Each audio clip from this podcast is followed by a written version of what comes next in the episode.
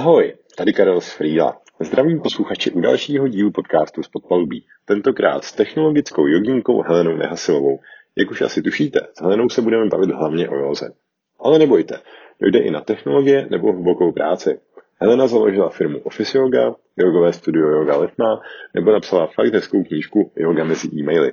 Jestli si myslíte, že to je všechno, tak není. Helena se ještě stíhá starat o startupy ve Startup Yardu. A já už teď nebudu zdržovat, užijte si příští velmi zajímavou hodinku.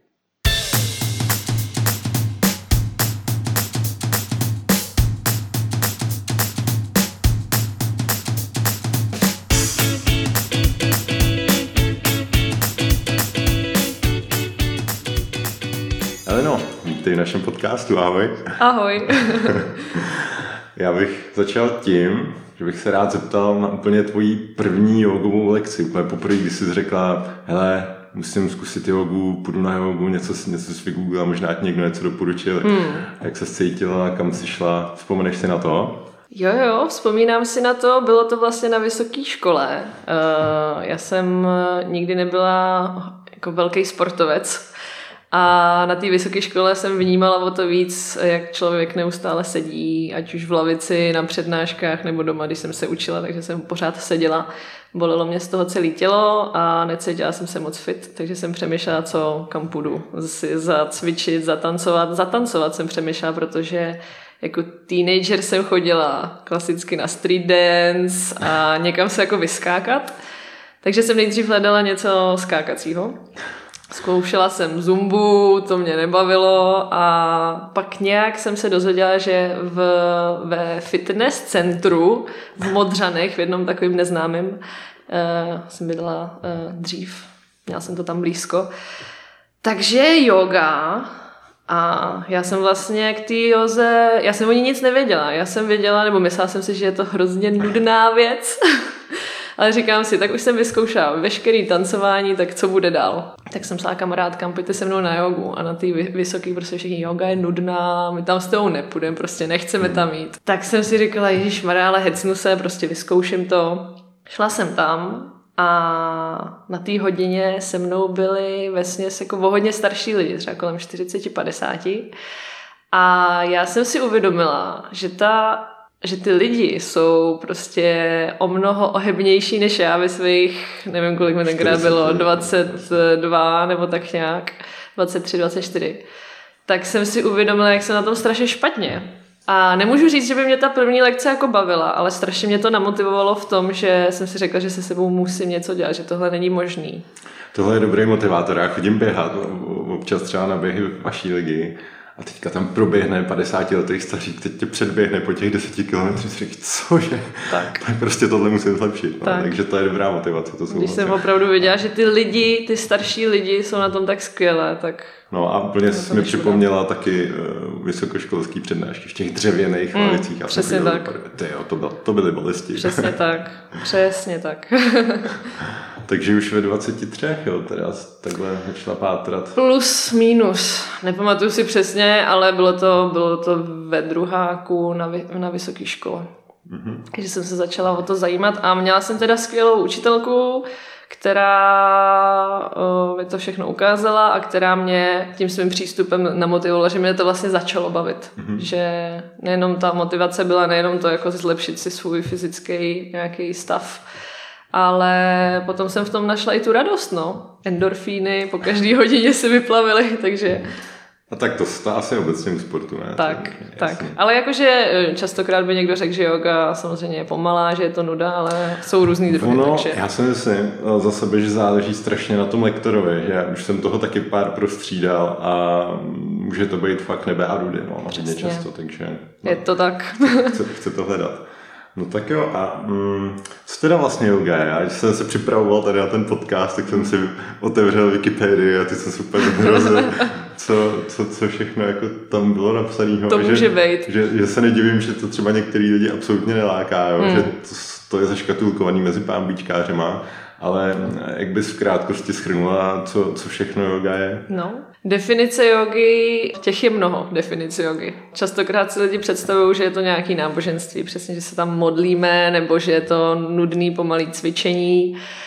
Pro mě je yoga cesta, říká to i hodně jogínů, protože mě to jako inspirovalo v životě a yoga mi otevřela dveře i k tomu, co dělám, čemu se jmenuji dneska.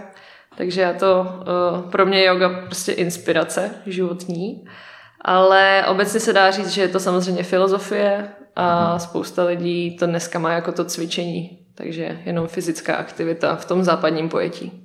Jasně, tam je asi úplně ten největší posun, jak prostě Indové přišli do Ameriky, že jo, začali tam cvičit, začalo to být hlavně o tom cvičení. Nebo tak to vnímám já, jo, prostě yoga v podstatě rovná se no, cvičení. No. A málo, málo kde se setkávám s něčím takovým tím dalším, což si matně vybavuju dýchání a, tak, a tak. neubližuji ostatní. Tak, tak a sám sobě hlavně. neubližuji no. sám sobě, to je taky důležitý. Uh, je to tak, uh, ona vlastně ta, to západní pojetí jogy se začalo formovat v nějakých 20. letech. Uh, zajímavostí je vlastně, že uh, v Indii ta yoga do nějakého 15. století nebyla moc populární mezi lidma vlastně se jí věnovali jenom ty mniši někde v horách nebo na samotě a obyčejný lid eh, spíš bral jogu jako nějakou akrobaci. Takže vlastně eh, to je hodně velká zajímavost, že fakt do nějakého to 15. století jogu dělali kejklíři, jogu dělali lidi, co si chtěli vydělat někde na ulici, že si strkali nohy za hlavu, jogu dělali prostě takový spíš pobudové. Mm-hmm.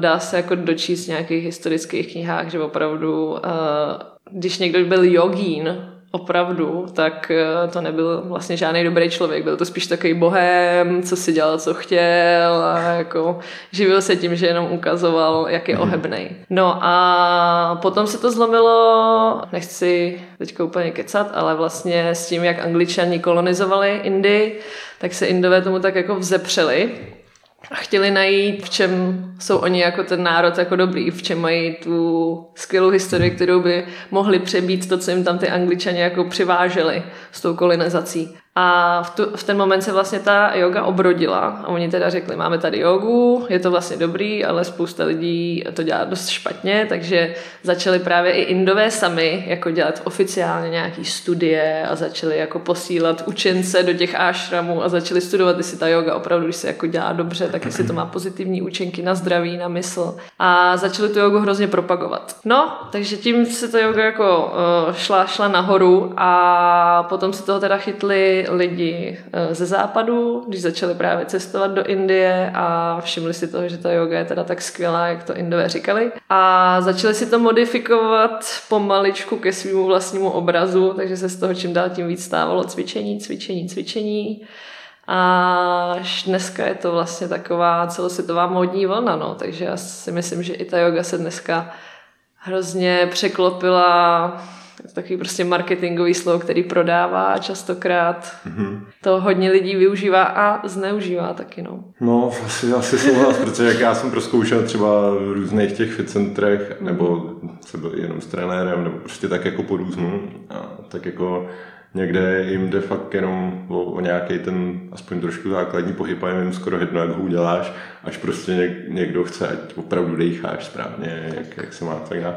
Ty jsi mluvila o přínosech, tak uh, jaký yoga, jaký yoga má přínosy, co co je třeba dokázaný, co je jako fakt, kromě, kromě takové té flexibility, že jo, to od toho všichni asi očekávají, tak Všichni co? očekávají zlepšení flexibility, samozřejmě to je jako, uh, to je jasná věc. Uh, posílení těla, někdo si možná myslí, že po se zhubne, což častokrát není pravda úplně, protože když člověk začne cvičit obecně, tak se mu začnou vytvářet svaly, které jsou těžší než ten tuk, takže a navíc yoga teda zpomaluje prý i dokonce podle vědců metabolismus, takže uh, no, tak to tam to hubnutí... Ne, to pomalu stárnu.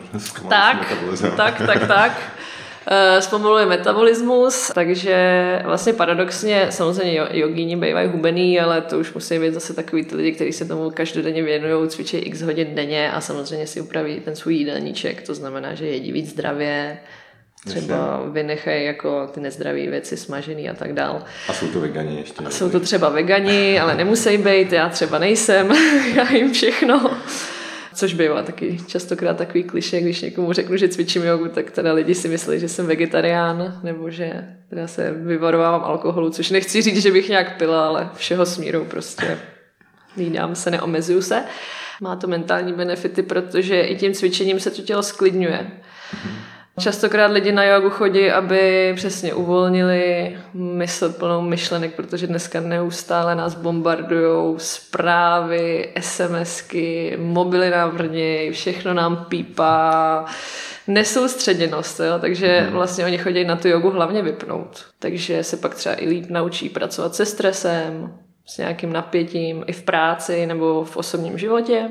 A těch benefitů opravdu je spousta, jako zlepšuje se postoj člověka, co se týká fyziologie, zlepší se dýchání, Jo, člověk si uvědomí zase, dokážu se nadechnout do celého těla, dokážu prostě otevřít hrudník, nebejt, nemít pořád hmm. zakulacený záda, třeba z toho neustálého sezení u počítače a tak dále. Vědci dokonce zjistili, že to podporuje kreativitu, jsou taky nějaké studie, na to bych doporučila knížku Yoga, mýty a fakta. Co všechno věci zjistili o joze. Jak to má vliv třeba na spánek? Já jsem se dočet, že to má vliv na spánek, tak to je to, že se sklidním, tak pak usnu, nebo to ještě funguje jinak? no, tam jde vlastně o to, že uh, ten hluboký dech navozuje sám sklidnění a yoga vlastně opravdu v zásadě není o tom cvičení, ale o tom naučit se správně dýchat a pracovat s tím dechem. Takže v momentě, kdy člověk opravdu si třeba před spaním naučí nějaký dechový cviky, k tomu může samozřejmě přidat nějaké jako uvolňovací cviky třeba na záda a tak dál. Eh, je toho docela hodně i na internetu, v knížkách. Eh, I každý jogový třeba lektor vám... Třeba yoga mezi e-maily. Přesně tak, přesně i v knize yoga mezi e-maily. A takže ten dech, dech hodně sklidňuje. A samozřejmě v momentě, kdy my tu pozornost připoutáme na ten dech, což je strašně důležitý, protože zase myšlenky lítají, pořád přemýšlíme, co jsme dělali, co bude, co je potřeba udělat v práci, co je potřeba udělat doma, hmm. kdo mi co proved a tak dál. Prostě všichni to znáte, proto častokrát prostě lidi nemůžou usnout, protože přemýšlej, přemýšlej, přemýšlej, přemýšlej. A v té se prostě snažíme sklidnit, dát tu pozornost na dech, dlouhý nádech, dlouhý výdech. Je to strašně těžký. Jako člověk se k tomu nedostane hned. Hmm, je, to, je to cesta, ale vyplatí se to zkoušet. Vyplatí se to zkoušet. A aspoň tomu dát šanci a vydržet u toho, protože samozřejmě, když to zkoušíš týden a nedostaví se výsledky, tak to je jak se vším. Že? Jasně, to... jasně. No hele, a když říkáš zkoušej, zkoušej, tak je strašně moc, jo, tak jak poznám, kterou bych měl třeba jako zkusit, jo, ať už je to power yoga, hot yoga, acro yoga, ta yoga, porodní yoga, no. beer yoga. tak ty tak... porodní jogu asi ne. to by být dobrý porod. Zkoušet takovou jogu. Dneska, no, dneska je těch jog úplný mraky a... A ty byly jako, to jsou jako z nebo to jsou prostě to, co si teďka ty cvičitelé jako dávají jako nějak že hm, tak já budu dělat tu jogu prostě tady ve vedru, tak založím ho tu jogu. Nebo je to jako to původní? No, původní to právě není. Například Ashtanga yoga, Hatha yoga, Karma yoga, Bhakti yoga, to, o tom už se dneska moc nemluví, protože to samozřejmě zní spirituálně hmm. a častokrát lidi se toho bojí. Uh, věci jako beer yoga, yoga, já jsem viděla jogu s kočičkama, jogu, kde prostě tam skákaly kozy po někom, jogu se psama a tak dál. To jsou zase ty marketingové věci. To jsou prostě, to nemá s jogou vůbec nic společného. To je hmm. prostě cvičení, kde použijou ty jogové cviky a hodí tam pivo aby prostě lidi na to přišli. To nemá opravdu jako vůbec nic společného s jogou.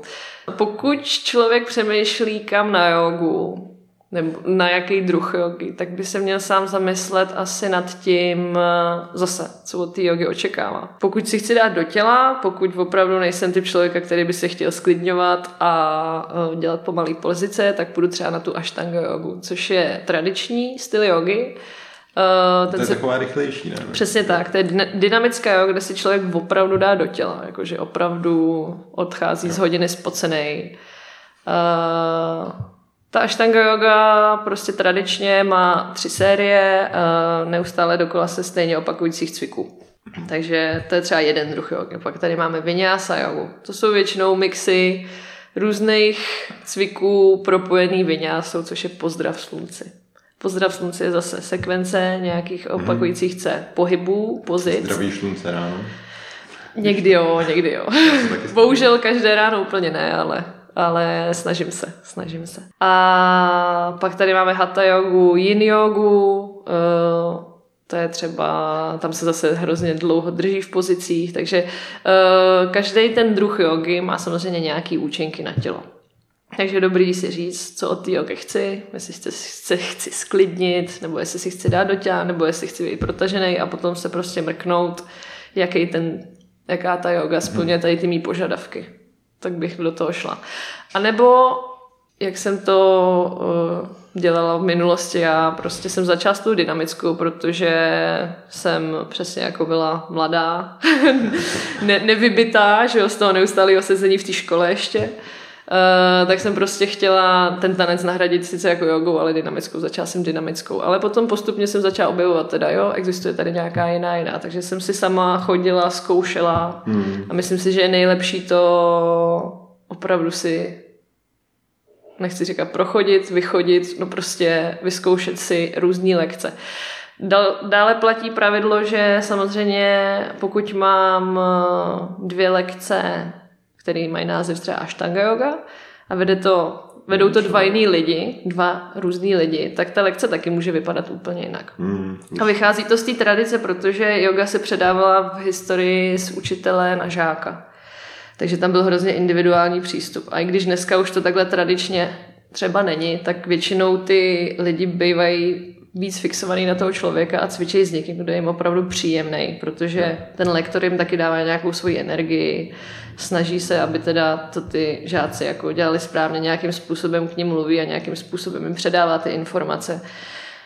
Není to takový to, že když do fitka někdo ti řekne udělej pět kliků a 20 dřepů. Prostě ten lektor pracuje trošičku víc individuálně v té joze s těma, s těma svýma žákama, takže na konci dne si myslím, že je důležitý si najít toho svého oblíbeného učitele. A je nějaká třeba vysoká jogínská Indii, třeba věc takového, co jako OK, tak tady opravdu nějaký guru mě naučí. Uh, naučil něco takového. No, já mám zkušenost z Indie, kde jsem byla před třema rokama spíš jako negativní v tom, že když přijedete třeba do Rishikeshe, což je takový um, takový jako vyhlášený město jogínů, kam prostě jezdí všichni západáci, aby se učili jogu, tak tam vidíte město, samozřejmě plný těch ashramů, což jsou jako školy jogy, mm-hmm. Ale je to tam na každém rohu. Tam to učí prostě téměř každý int, takže si řeknete, no to každý int musí být skvělý jogín. Ale my jsme tam právě jeli s tím naším uh, indickým učitelem do té Indie, takže jsme měli tu výhodu v tom, že on vlastně znal to prostředí, uh, uměl místní prostě řeč a mhm. dokázal to s náma komunikovat. Takže vlastně nám vysvětlil, že tady to všechno uh, jsou jenom biznesy místních Indů, který vědí, že je to opět populární, že je to módní vlna a vydělávají na tom. Takže uh, já jsem jako v Indii nestudovala jogu, ale pravdou je, že každý, kdo by chtěl jít třeba do Indie na nějaký kurz právě a nechtěl by se ho dělat tady v Čechách, tak je dobrý na nějaké doporučení. Prostě minimálně od někoho, kdo už tam byl a kdo s tím má dobrou zkušenost, protože to, že Ind má indickou jogovou školu, neznamená, že, ta, že tu jogu prostě učí dobře. Častokrát jsou to opravdu pračky na peníze, jsou to místa, kde je naflákaných jako 30 lidí v té jogové šale, nikdo se vám nevěnuje, oni prostě něco říkají a nikdo skoro nic nestíhá, takže vám to jako nic moc nedá. No. Jaká teda byla vlastně teda tvoje cesta od první jogy přes lektorku až po tvoje podnikání vlastně office yoga? A jak ti to napadlo, jak to, jak to začalo, jak to vzniklo? Hmm. No tak... Nebo možná představ i, co to je. Bude možná vůbec nejlepší.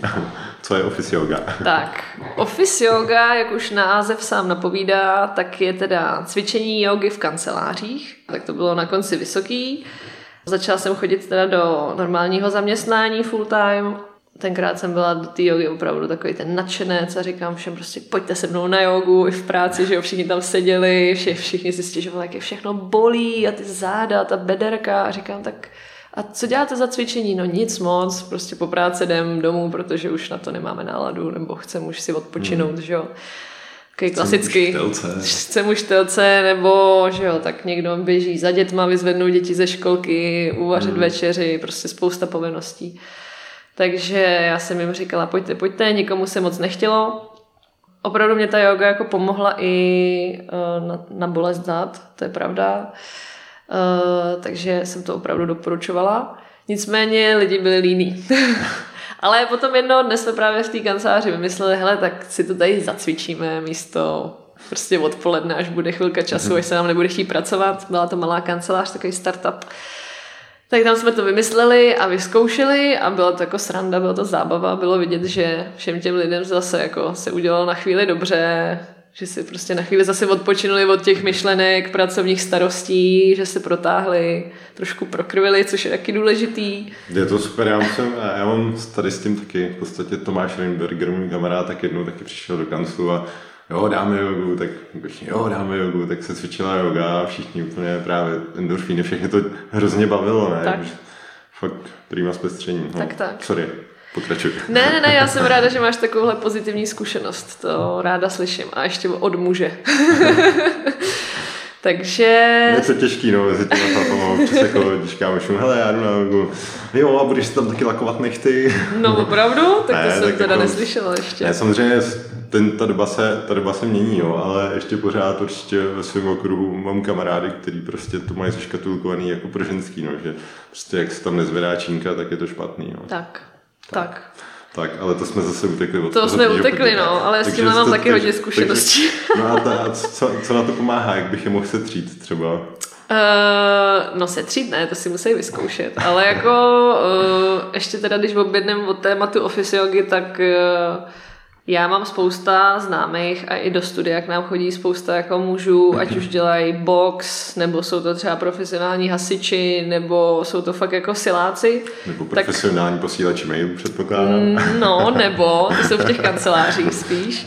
Tak eh, když tam ty chlapy přijdou, tak sami prostě vědí nebo vidí při tom cvičení, kde mají ty limity. To, že někdo má obrovský svaly na bicepsech, neznamená prostě, že je to ještě super protože tělo, tělo by mělo být uh, pohyblivý po všech směrech. Jako síla je fajn, ale fajn je taky ohebnost, fajn je mít dobrý balans, jo. Mm-hmm.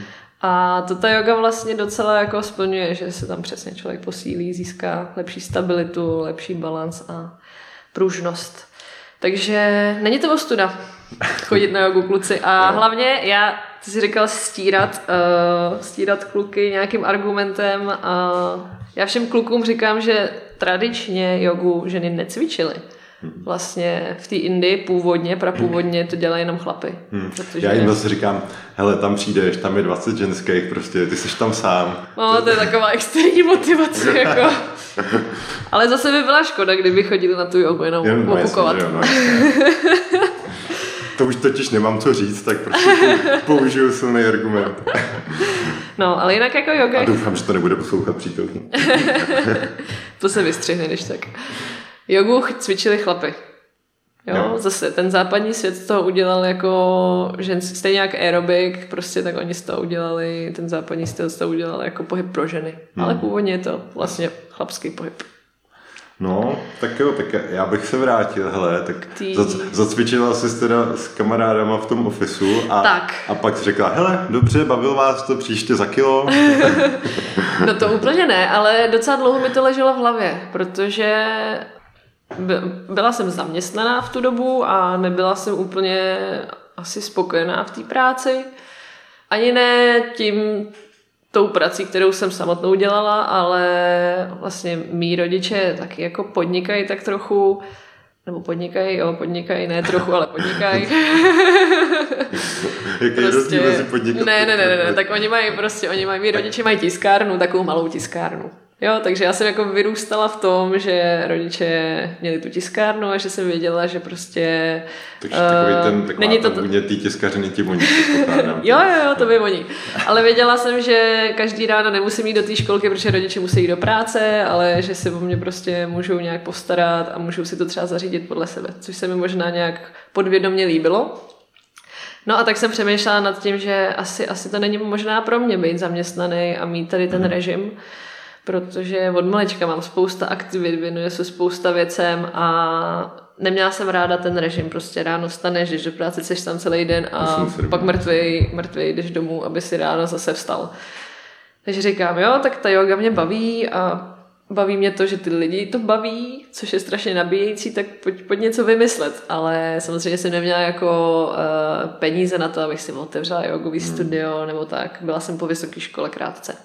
Tak říkám, jak to, jak to vymyslet a já jsem teda chodila na ekonomku, tak si říkám, musím mít cestou co nejnižších nákladů.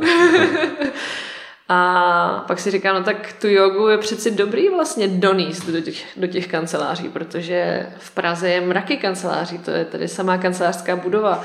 Ten městský životní styl je takový, že všichni sedíme.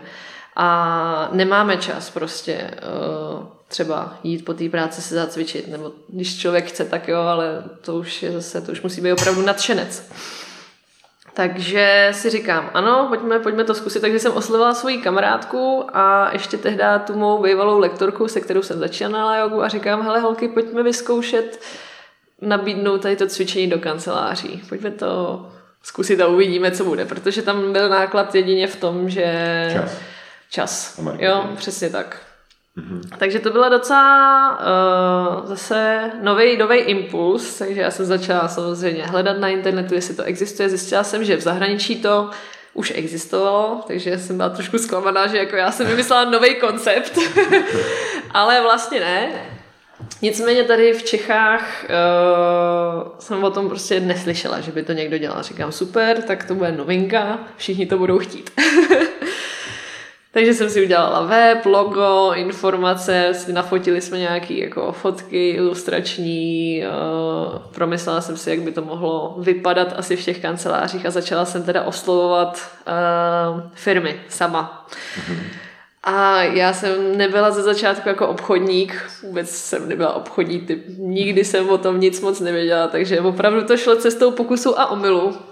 Pokus, pokusem a omylu, že jsem fakt klasicky jako vytáhla jsem si, byly to hodiny a hodiny hledání na LinkedInu, na webech, prostě kontakty tam, na lidi. Bylo tam hodně odmítání? Nebo... No strašně moc. Jako, já nevím, tak prostě dejme tomu, kdybych si našla, já už si nepamatuju to číslo, ale když jsem si třeba našla prostě 200 kontaktů, napsala jsem 200 e-mailů a prostě z toho mi odpovědělo třeba nevím, jako 60. Mi vůbec odpověděl, ostatní ani neodpověděli, asi 60, třeba 30 bylo zamítavých, asi 30 15 eh, bylo pozitivních, asi 15 pak jako klaply, nevím, třeba tři firmy.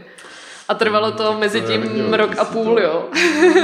a vzpomeneš si teda, kdo byl třeba jako první, kdo Hilčo, tak přijďte, zacvičíme, jsme rádi. Uh, no, úplně první uh, byla firma, firma Adastra, kde cvičíme do dneška. Je to náš nejdelší uh, vlastně klient. Uh, a bylo to tak trošku i přes známost, protože uh, ten majitel té firmy, tak jsme se nějak jako i přes tu bývalou práci znali.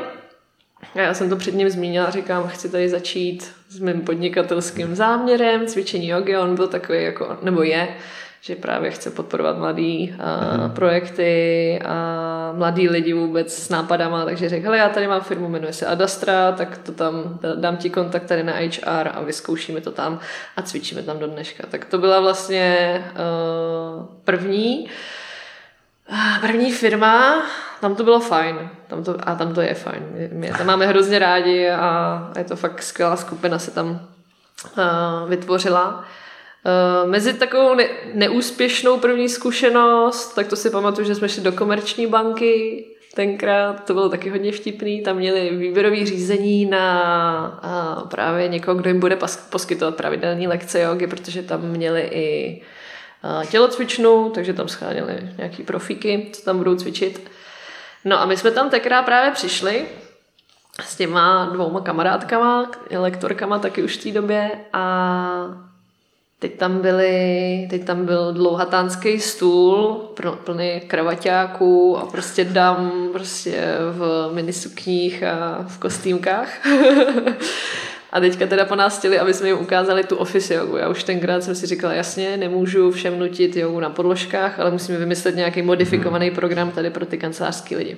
No jo, jenže my jsme byli zvyklí s těma kamarádkama uh, cvičit spíš už s těma sportovně založenýma lidma, který jsme znali z těch studií, kam docházeli. Že když jde člověk si cvičit do studia, tak už asi má nějakou motivaci, má trošku nějakou fyzičku, chce to sám od sebe dělat. A teďka my jsme tam vlastně byli před, postavený před ty lidi, který to vlastně ani moc nezajímalo a bylo jim to úplně šumák a řekli, Jo. tak teď se předvejte. Takže my jsme tam s nimi jako cvičili tu klasickou jogu a já jsem viděla právě to, jak oni i přesto, že byli mladí, přesně 30-40, tak byli absolutně Jsem nepohybliví. rád, že říkáš ještě mladý. Mladý, tak, tak to je v našem věku. A uh, byli nepohybliví a bylo vidět, že je to nebaví, protože my jsme s nimi jeli tu klasickou jogu. Takže jsme ten konkurs nevyhráli nakonec, protože to bylo vidět, jako, že je to pro ně strašně náročný a že oni jako si představovali něco asi víc jednoduššího. Takže mi to začalo vrtat hlavu a říkala jsem si, tak takhle to nejde, musíme mít prostě dva programy. Jeden pro takový ty opravdu nadšence, že se ráno sejdeme na podložkách, vyklidí se zasedačka a přineseme podložky cvičící lidi se zacvičejí a potom je takový druhý program právě, který na základě tady té zkušenosti a dalších zkušeností vznikal postupem času, kdy jsme jako modifikovali ty cviky a říkáme tomu desk yoga, to znamená, že se cvičí u stolu, uh, u pracovního nebo na židli. S kap- kafe.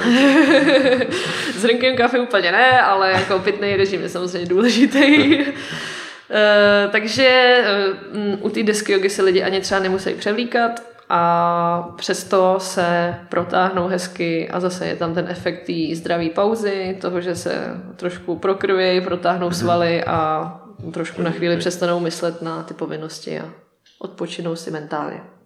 Ale já jsem se začal do té tvý knížky, Yoga mezi e Mm. A nabyl jsem takovýho dojmu, že v kanceláři to je jako chodit po minovém poli. tak uh, V jakém smyslu? no, sezení zabíjí, světlo špatný zabíjí, eh, setup židle, karpály a... Všechno zabíjí. Vše, vše, všechno zabíjí, já se divím, že ještě žiju. Ale možná to je tím, že mám i zvedací stolek a tak Máš jako- zvedací stolek, to je skvělý. No, no, no. no. Uh, tak uh, jestli bys třeba řekla pár nějakých typů právě hmm. do kanceláře, co bys třeba vypíchla, že je možná za tebe nejdůležitější pro hmm. nějaký naše zdraví, nebo hmm. čím si nejvíc ubližujeme v kanceláři, jestli to třeba podle nějakých priorit se řadíš, tak nějaký věci, které si lidi můžou aplikovat, možná, no tak někdy Hmm. třeba aplikovat výpovědí. nevím. Možná to přijde pak s časem. Tak- no, eh, já doporučuji hlavně neustálej pohyb, což možná může znít banálně, ale je to opravdu to nejzákladnější, co je potřeba, protože eh, to se zní opravdu, bylo to vědecky dokázáno. Že Už to vědci dokázáno. No, no, no, je Já to v nějakých studiích Hmm. zahraničních. Teď jsem zrovna čet článek, že pracuju tempem 20 mailů za kilometr nebo tak něco jako, že zvedací stůl a běžecký pás. Jo, takhle, to je docela vtipný. No, takže pohyb, pohyb. Já nerada dávám takový ty, že když se budeme bavit o pravidlech ergonomie, tak každý z nás možná zná ty pravidla. Ne, možná, já už si myslím, že opravdu každý je musí znát, ale nikdo z nich, No, ne?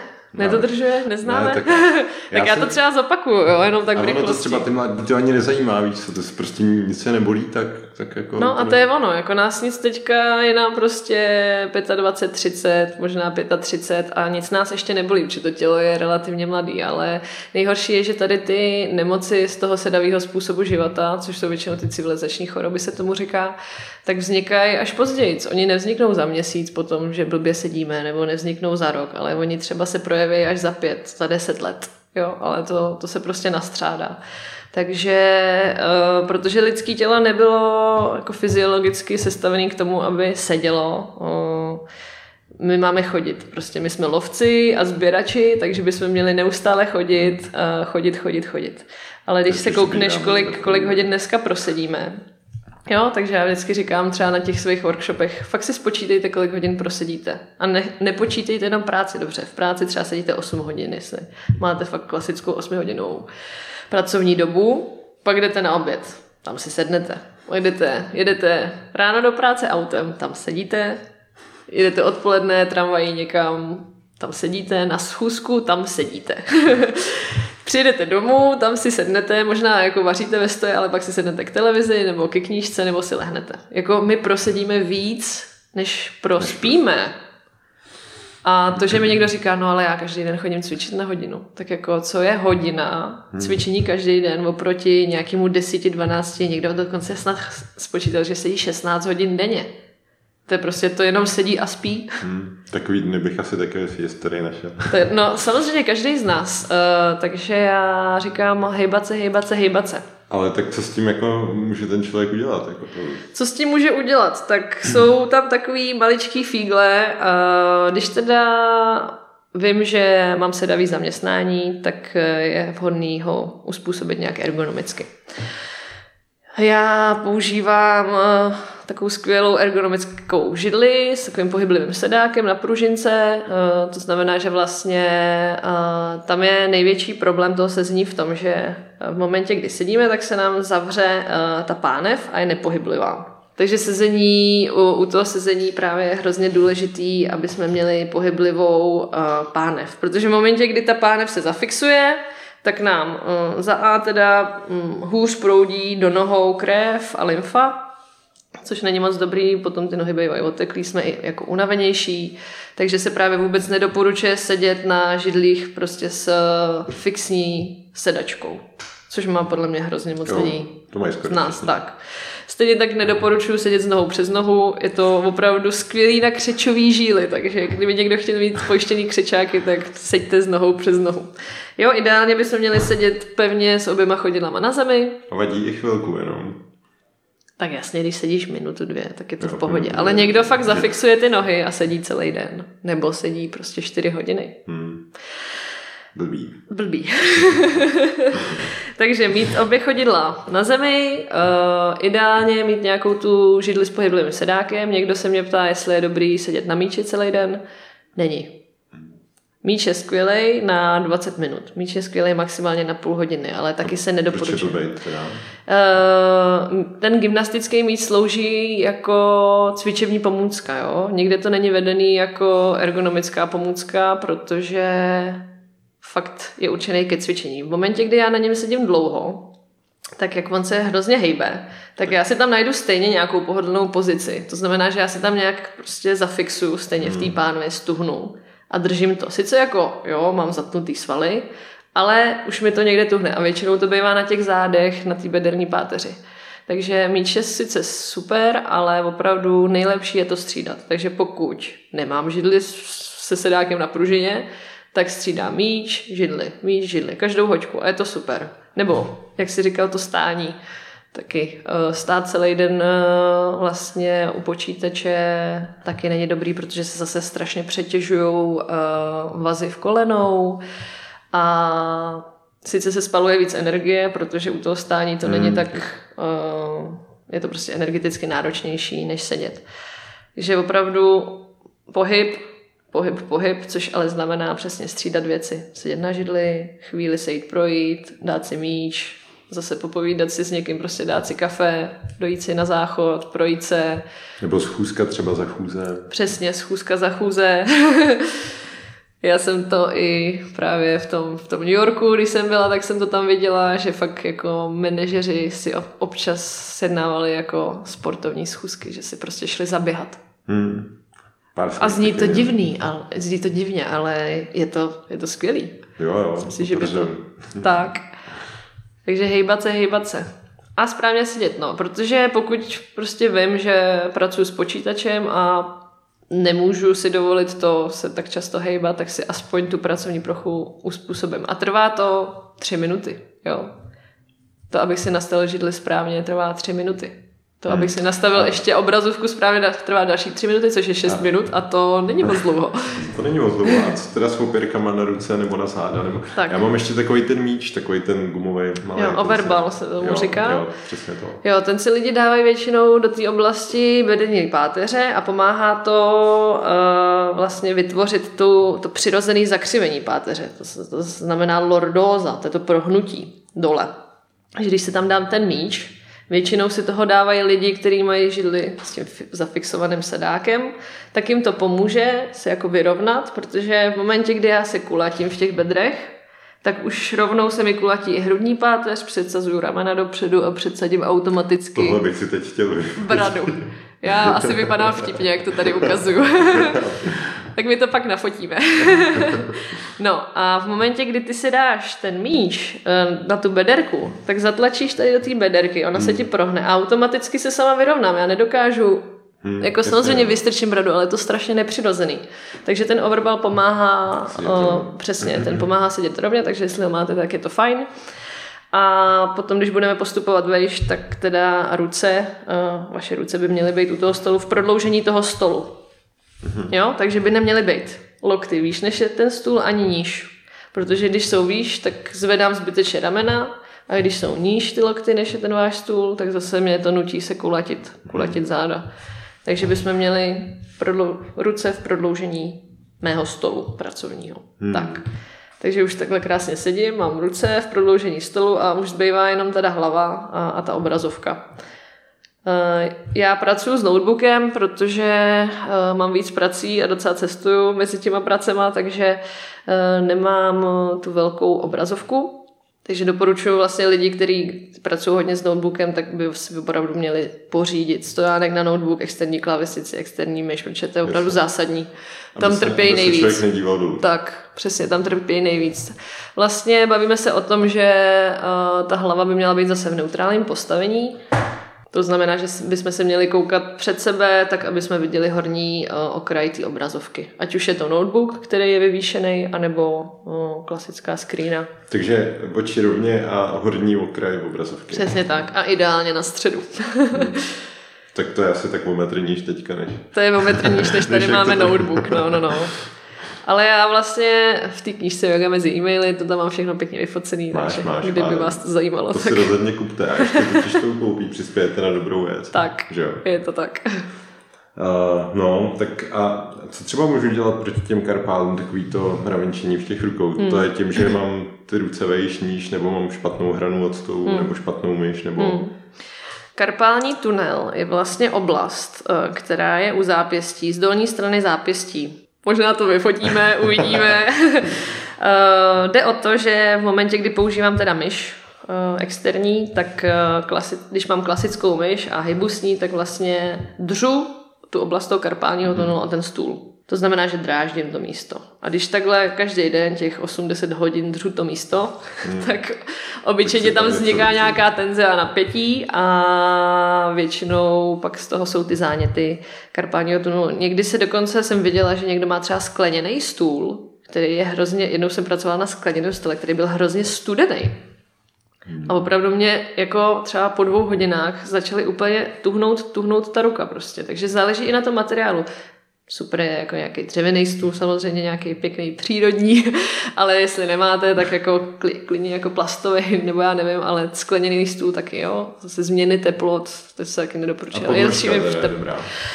Podložka, teďka myslíš takovou tu... Podměš takovou tu nějakou. nějakou. S takovou tím, a ně, některý mají ještě ty boule. Takový. S těma bouličkama. No, to by mělo ulevit, protože je to jako měkký a pohodlný.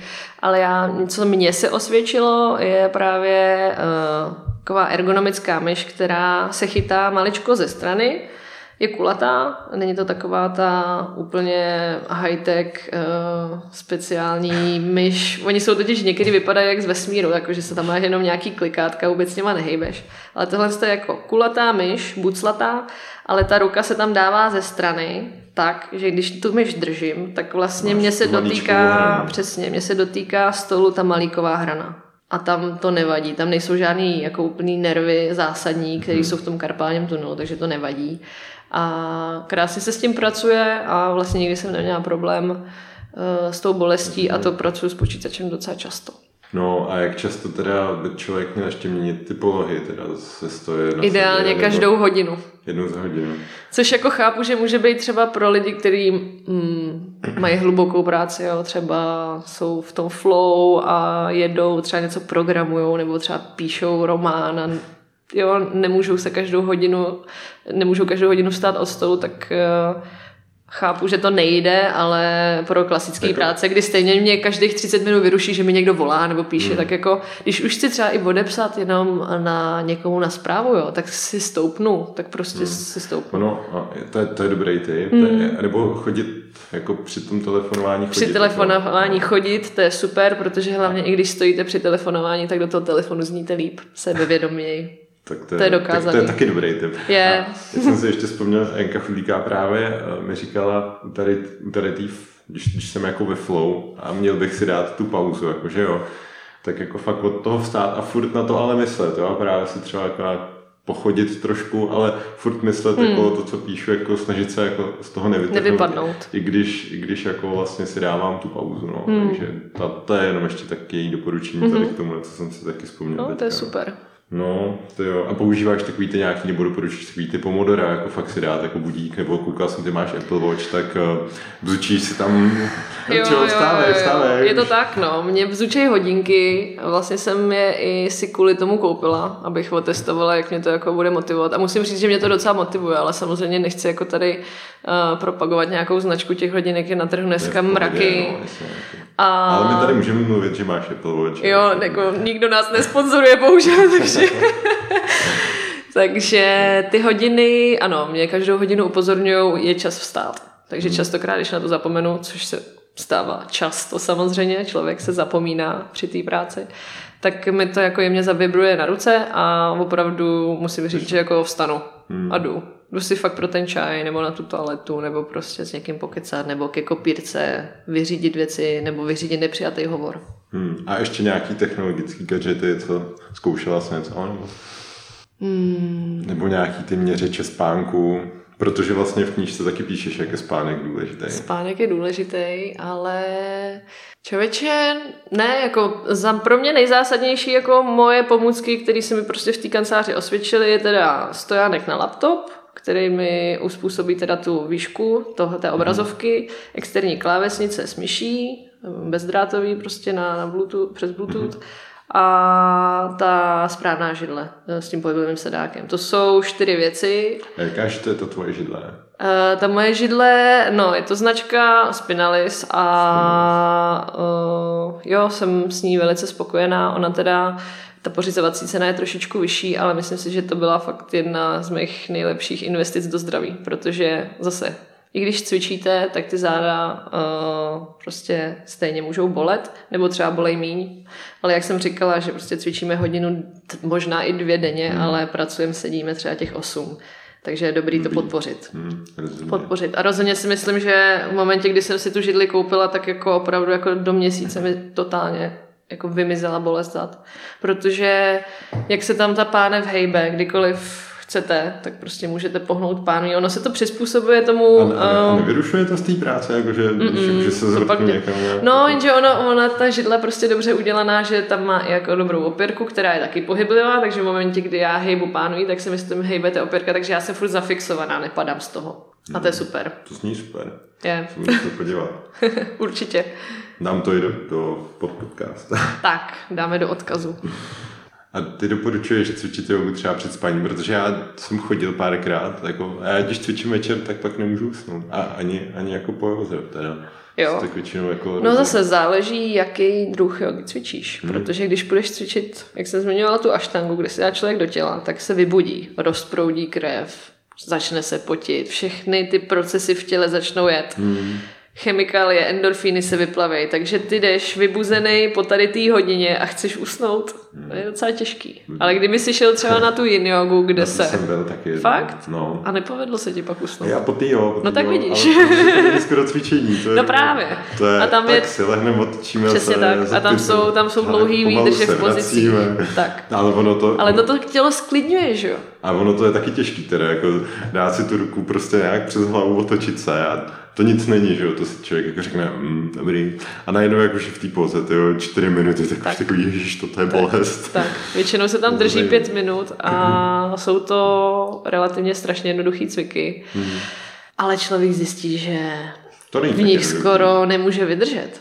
Čímž si jako oslý můstky se zase ráda vrátím k té joze, co je, co je vlastně tradičně uh, důvod, proč lidi cvičili jogu, bylo to, aby se připravili k meditaci. K meditaci v sedě. A ten set by většinou býval ten lotosový set, kdy hmm. mám založený obě nohy. A zkuste si, nebo zkus si sedět bez hnutí. Jak dlouho to vydržíš? Prostě vydržíš to 30 sekund a najednou začneš cítit, jo, tady něco škrábe, bolej mě zuby, bolej mě, nevím co, záda, začnu si uvědomovat, jo, tady mě svědí, tohle, to, tamhle to a nedokážu vydržet bez hnutí sedět. Tady ty cviky vlastně původně měly připravovat uh, jogíny k tomu, aby byli schopní bez hnutí sedět a meditovat x hodin. Aby byli v klidu.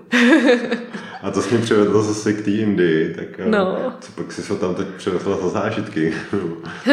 tak utkvělo z Indie v hlavě. No, Indie pro mě byla taková bláznivá země, no. Jako spousta lidí říká, že je fakt jako ovlivnila, že tam našli sami sebe a že se tam strašně chtějí vracet. Asi záleží taky, na jakém místě jste.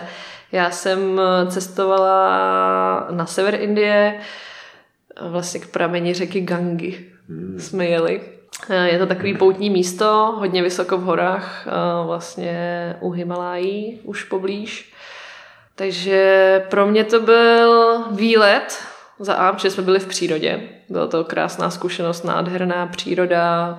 Tam nebyli žádní lidi v horách, tam opravdu jsme šli den pěšky, trek a potkali jsme jednoho mnicha, u kterého jsme pak spali. A ten nemluvil. Protože on nebyl vůbec zvyklý Takže- na to potkávat takže- lidi. Takže jste se zeptali, můžeme přespát, on nic neřekl. Hm, mlčení je souhlas. Tak, tak, tak, tak. My jsme se setkali úplně v posledním jako táboře, kam jsme došli, což bylo 4,5 tisíce eh, metrů nad mořem. Tak tam jsme se setkali jako s posledním mnichem, který tam žil.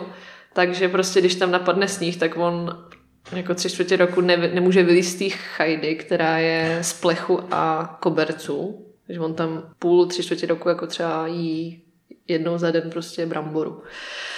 A tady ten mnich byl třeba zajímavý v tom, že on právě mlčel a jmenoval se mlčící mnich.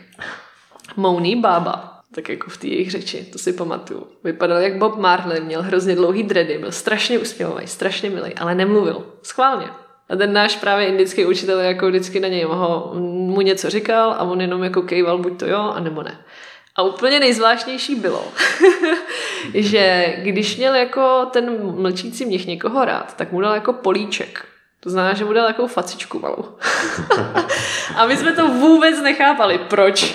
Proč prostě? A Indie je plná takovýchhle kon- kontrastů. Prostě když tam chodíte za těma mnichama, tak každý je úplně jiný. Tam byli lidi, kteří tam byl třeba mnich, který si každý ráno rozřezal nohy jako nožem a šel si, na- narval si tam nějaký bylinky a šel si stoupnout do řeky, kde prostě s, uh, zpíval mantry. A to byla jako jeho, jeho cesta asi k osvobození nebo tak. Takže Indie je plná paradoxů a já jsem to právě psychicky se snažila nějak zpracovat, jako co, co to má znamenat. Ale jak říkám, příroda krásná a pak když člověk přijde do toho města, tak je samozřejmě šokovaný veškerým tím zápachem a Hmm, strašným řevem a tím, že jsou všude krávy a opice a, a lidi a výkaly a smrad. To už jsem říkala, Jo. ale ten je fakt tam jako takový signifikantní. Uh, jo, hoři, hořejí tam, prostě oni tam zapalují odpadky, vyhazují odpadky všude, nikdo, nikdo to neřeší, je to fakt jako v jistých částech ještě hodně A co ti rozvojový. tady nejvíc chybělo potom z té Indie? Nějaký jídlo? Klid? něco? Jídlo. No, tak tady, my, když jsem se vrátila zpátky, tak asi zase ta krásná příroda, určitě ty hory byly neskutečný. To je prostě, tam je maximální klid, krásný, čistý prostě vzduch, v noci hvězdy, úplně to vidíte všechny hvězdy ve vesmíru podle mě. Tam je, tam je ten klid, no, tam je to skvělý. Ale nechápu lidi, kteří jako jezdí do těch velkoměst a říkají, že je to tam super, protože na mě to bylo moc všechno. Hmm, jakože jasně. kdo říká, že Praha je hektický město, tak prostě To není, to není. to je, tohle je tak eh, Praha krát milion. Já bych se zeptal ještě na tu knížku Yoga mezi e-maily. Ano. Co tě motivovalo tu knížku napsat? Jak dlouho jsi ji psala a pro koho je vlastně určená, pro koho, pro koho jsi ji napsala? Mhm. Před rokem, teďka je listopad, jo, před rokem mě oslovilo jedno nakladatelství, vydavatelství, uh, abych pro ně napsala knížku, která je zaměřená na jogu v ofisu, protože si všimli, že teda dělám office jogu, že je to jako úspěšný projekt, že chodíme do těch kanceláří cvičit, takže jestli bych pro ně něco nenapsala. Což mě jako mile překvapilo a oni mi vnukli, vnukli ten nápad to udělat. Prostě říkám, jako nejsem žádný spisovatel, ale zase mám ty zkušenosti, takže bych to vlastně mohla, uh, mohla dát černý na bílý, protože častokrát se i lidi ve firmách ptali, jo, nemáte to někde napsaný, nebo nemáte souhrn Hmm. nějakých přesně těch typů, co a jak, jak se zacvičit. eh, a čím se řídit, aby nám bylo prostě v práci dobře. A já jsem neměla. Takže jsem se nejdřív bavila tady s tím nakladatelstvím, ale dopadlo to tak, že jsme se nedohodli, eh, protože samozřejmě eh, jakožto prvoautor do mě nechtěli investovat mm. víc peněz a já jsem měla nějakou představu, jak by ta knížka měla vypadat, protože já miluju knížky, mám ráda jakýkoliv prostě knížky a řekla jsem si, že pokud já mám vydat knížku, tak chci, aby byla hezká a chci, aby prostě uh, se mně samotný líbila. Byla hrdá, jasně. Tak, aby to nebyl jenom prostě další plátek, který, na který se bude prášet někde v, knihku, v knihkupectví. Uh, takže myšlenka vytvořit knížku zůstala a já jsem si řekla, tak pojď do toho sama, napíši si to, vydáš si to sama. Naštěstí kolem sebe mám docela dost kreativních přátel, takže kamarád, co je fotograf, tak právě jsme fotili. Eh, vymyslela jsem, že se ty cviky budou fotit v českých, v pražských kancelářích, takže jsem oslovila různé zajímavé firmy. Řekla jsem jim, že tady mám tu knížku napsanou a že potřebuju teda nějaké fotky, jestli bychom tam nemohli fotit, takže jsme takže je to i takový uh, eh, Exkurze. Exkurs, exkurze do českých kanceláří, jak to tam vypadá. A taky zase hrozně talentovanou i grafickou designérku, která mi pomohla uh, s tím obalem, uh, vůbec uh, se sazbou a tak dál. No, nechala jsem si to vytisknout. U rodičů? Ne, u rodičů ne, nakonec. Eh, radši jako u, u, že oni nemají tiskárnu přizpůsobenou jako na větší eh, množství tisku, eh, takže nebo objemnější jako knihy a tak. Takže jsem oslovila jako profesionály a nechala jsem si vytisknout ty knihy nejdřív v nákladu 900, prostě jenom pro sebe a potom jsem teda dělala ještě dotisk eh, dalších 800, takže nějakých 17 výtisků teďka. Půlka už je z toho prodaná. A to hlavně i díky hit-hitu, že říkám, tak jako kdo po mně bude vědět, když už se s tím takhle dělám, mm-hmm. zkusím to dát na hit-hit, na tu crowdfundingovou platformu. A tam jsem teda byla milé překvapená, že to vybralo dokonce 200% na sebe, což bylo fajn i pro mě, že jsem to nemusela hradit ze svých úspor, ale ta kampaň mi zaplatila ty náklady vlastně na tady ty všechny profesionály, kteří se mnou spolupracovali, fotograf, grafik, uh, sazba, tisk. Mm-hmm. Takže ten hit hit byl výborný uh, v tom i, že já jsem původně myslela, že ta knížka bude určená spíš do těch firm, že ji budu používat jako vlastní materiál, že ji budu nabízet do firm jako pro ně, jako dárek třeba pro zaměstnance nebo Jasně. nějaký zdravý benefit, který jim chtějí poskytnout. Ale uvědomila jsem si, že spíš ty jednotlivci o to mají zájem, že spousta lidí to opravdu řeší jako samo za sebe, že jsou díky bohu ty aktivní, že nezůstávají ty pasivní, kteří si stěžují, no náš zaměstnavatel mi nekoupí tady židli, nebo náš zaměstnavatel nám hmm. nedopřeje sportovní kartičku, nebo nám nedopřeje chodit, cvičit. Takže mě opravdu milé moc milé překvapilo, že ty lidi o to zájem měli, že se tam na to vybralo a pozitivní ohlasy jsou, no, zatím. Tak jsem ráda. Já musím potvrdit, mě se to líbilo. Je... Mě vůbec překvapilo, jak se tam dostala k těm tématům mindfulness a že to není jenom jako vyloženě o, o té kanceláři. Tak, no. tak. Vlastně ta knížka je určená uh, spíš lidem, který třeba se nevěnují úplně joze. Je určená lidem, kteří vědí, že sedějí za tím počítačem více jak 4 hmm. hodiny denně. Je určená lidem, kteří pracují v kancelářích a kteří trpějí bolestma zad, trpějí bolestma bederky, karpálních tunelů, únavou, vyhořením, ono jo. si tam každý něco málo najde, podle Každý mě. si tam něco najde a uh, je to zase, je to ukázka toho uh, představení různých témat a pokud to někoho zajímá víc, tak už si potom o tom může dohledat víc informací, jo. Ale chtěla jsem jako to naťuknout a vzít od každého něco, ať už jako pracovní produktivita, přesně to mindfulness, ale do toho i nějaké protažení. Rozdělila jsem to do pěti kapitol, které jsou zaměřené na různé části těla a mm, myslím si, že je to takový dobrý průvodce právě pro kancelářský lidi, aby se cítili líp. Jo, jo, byl tam vlastně i o produktivitě. O produktivitě, přesně, hluboká práce. Jako já jsem se samozřejmě inspirovala spousta jako autorama, odkazuju se tam na spousta zajímavých knížek. Hmm. A... Jaký knížky, když už teda se odkazuješ, jsou nějaký, co bys třeba doporučila posluchačům? Teďka, no, mě tam... Třeba je nějaká tvoje mě tam eh, bavila ta knížka o hluboké práci. Mm-hmm. ta mě vlastně i docela zasáhla, protože uh, je to, znovu jsem si uvědomila to, jak všichni neustále přepínáme z jedné činnosti na druhou, necháme se strašně vyrušovat, hmm. myslíme si, že jsme toho za den udělali strašně moc, ale vlastně jsme vyřídili pár povrchních e-mailů. Hmm. Takže mě to přinutilo k tomu se zamyslet prostě, co je ta doopravdická práce, kterou dělám a kterou chci dělat. Jo, já jsem tě chtěl pozvat na, na oslavu Freedom narozenin našich. Mhm, to jsem ráda. 28.11. Svět Hub Coworking. 28.11. jo. Středa. Jo, tak to je fajn, že my máme 29.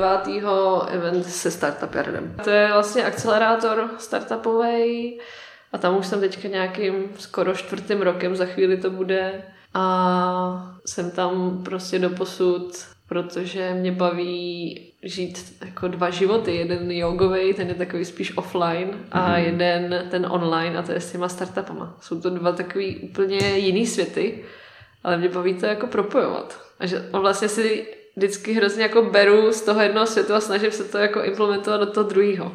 Jo? Mm-hmm. Že nezůstávám takový ten, nechci říkat sluníčkář jogovi, ale jo, že většinou potom, když už ty lidi dělají jogu, tak jsou takový hodně že se spíš vyhybají moderním technologiím a odmítají to, ale já mám zase ten přístup, proč bychom, že bychom se ty moderní technologie měli naučit používat samozřejmě vhodně. Mít je pod kontrolou. Mít je pod kontrolou, nenechat se jima zneužívat. Takže ona manažuje věci tam, když tam může být a já všechno, co může být nadal. Takže zase všechny ty online věci, účetnictví, právní věci, rozvrhy. Mm, jasně sítě a tady to. No. Takže jsi taková technologická holka. Technologická joginka. technologická joginka. Jo, tak to už máme název podcastu.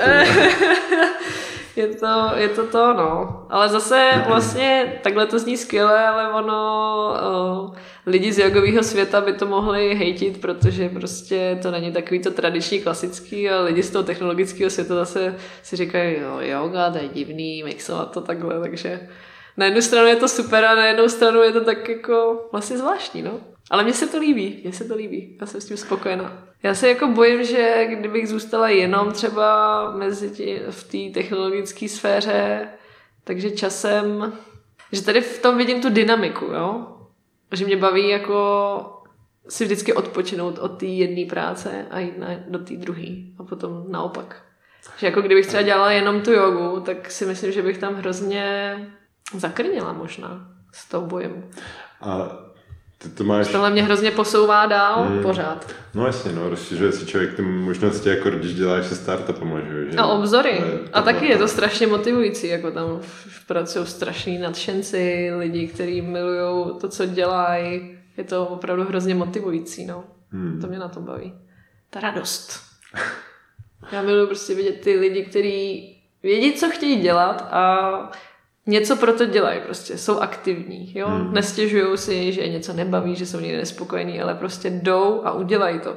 Hmm. Rozumím, jo, jo, rozumím, to je dobrý. Hmm. Já mám ještě na závěr připravenou pár rychlých dotazů. To už je závěr. No je, hodina letí. Jako, Ježiš, tak... to bylo strašně rychlý. No jo, to víš. Kdyby se směla znovu narodit, do jaký země by to bylo? Do České republiky, já jsem tady ráda. Co bys teď zkázala svému 18-letému já?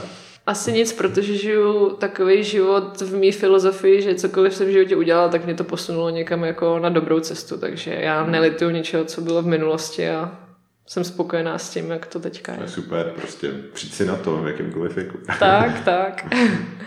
Čím jsi někomu udělala největší radost v poslední době? To je, to je hezký. Já si myslím, že dělám radost lidem kolem sebe i tím, že se na ně usměju. To jsou malé takové radosti. Co tě v poslední době nejvíc šokovalo? Ko, cokoliv? Cokoliv?